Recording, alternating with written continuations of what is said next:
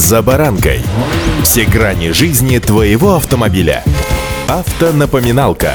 Комментарии экспертов. Советы по обслуживанию автомобилей в программе «За баранкой». Водитель, нарушающий правила дорожного движения, никаких преимуществ ни перед кем не имеет, по какой бы главной дороге он ни ехал. Именно он будет виноват в аварии, если она случится. С вами Забаранка Александр Карпов. Здравствуйте. Автонапоминалка.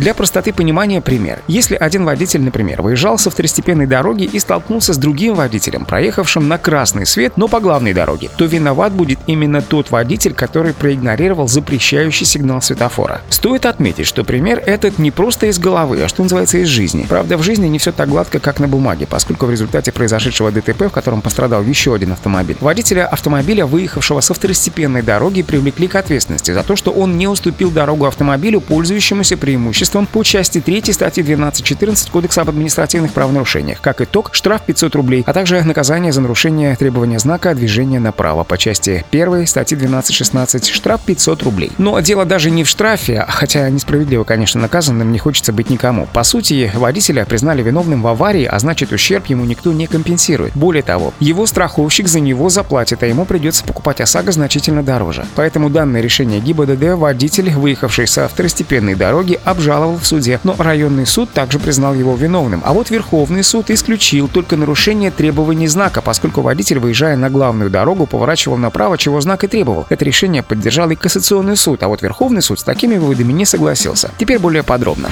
Автонапоминалка ходе производства по делу и при рассмотрении жалоб на постановление якобы виновник настаивал на том, что автомобиль, с которым он столкнулся, не имел преимущества, поскольку двигался на запрещающий сигнал светофора. Это он указал и в протоколе. В своих объяснениях он указал, что при выезде на улицу дождался переключения светофора на перекрестке на красный сигнал и только тогда начал выезжать на перекресток. В этот момент и произошла авария. Автомобиль, выскочивший на красный свет, сначала столкнулся с другой машиной и только потом с его автомобилем, что называется по касательной. Такие же показания дал и водитель другого пострадавшего автомобиля. Более того, на видеозаписи, которая есть в деле, видно, как машина выезжает на перекресток на красный сигнал светофора. Кроме того, в деле есть и постановление инспектора, согласно которому протаранивший две машины водитель был привлечен к ответственности за проезд на запрещающий сигнал светофора. То есть получается, что вместо того, чтобы оформить одно ДТП, в котором виновен тот, кто проехал на красный свет и повредил еще две машины попутно, инспектор поделил его пополам и оформил две аварии. В одном виноват проехавший на запрещающий сигнал светофора, а уже в другом тот самый Горемыка, пострадавший от действия второго участника ДТП, который не уступил якобы дорогу. Совершенно непонятно, зачем нужно было городить такой огород. Верховный суд напомнил, что постановление Пленума Верховного суда номер 20 от 25 июня 2019 года. В нем в пункте 14 говорится, что при квалификации действий водителя, не уступившего дорогу транспортному средству, имеющему преимущество, необходимо учитывать, что преимущественным признается право на первоочередное движение транспортного средства в намеченном направлении по отношению к другим участникам дорожного движения, которые не должны начинать, возобновлять или продолжать движение, а также осуществлять какой-либо маневр, если это может вынудить участников движения, имеющих по отношению к нему преимущество, изменить направление движения или скорость. Водитель транспортного средства, движущегося в нарушении правил по траектории движения, по которой не допускается, например, по обочине, по встречке или по дороге с односторонним движением, либо выехавшего на перекресток на запрещающий сигнал светофора, не имеет преимущественного права движения. И у других водителей, например, выезжающих как раз с прилегающей территории или осуществляющих поворот. Отсутствует обязанность уступать ему дорогу. Внимание! Отсутствует обязанность уступать ему дорогу. Но вопрос о том, что делать в данной дорожной ситуации, водитель автомобиля, проехавшего на красный свет, конечно, не имел преимущественного права движения по отношению к машине под управлением водителя, выезжающего со второстепенной дороги. А у последнего отсутствовала обязанность уступить дорогу, поскольку водитель двигался в нарушении правил дорожного движения. Должностным лицом или судебными инстанциями должным образом это не исследовалось. Таким образом, следует признать, что меры ко всестороннему, полному и объективному рассмотрению дела были попросту попросту не приняты, отмечает Верховный суд, поэтому отменил все решения нижестоящих судов, а также постановление инспектора, а дело прекратил за недоказанностью обстоятельств, на основании которых были вынесены отмененные теперь акты. Друзья, внимание и еще раз внимание. На перекрестках, выездах со второстепенных дорог, да и просто за баранкой. Удачи!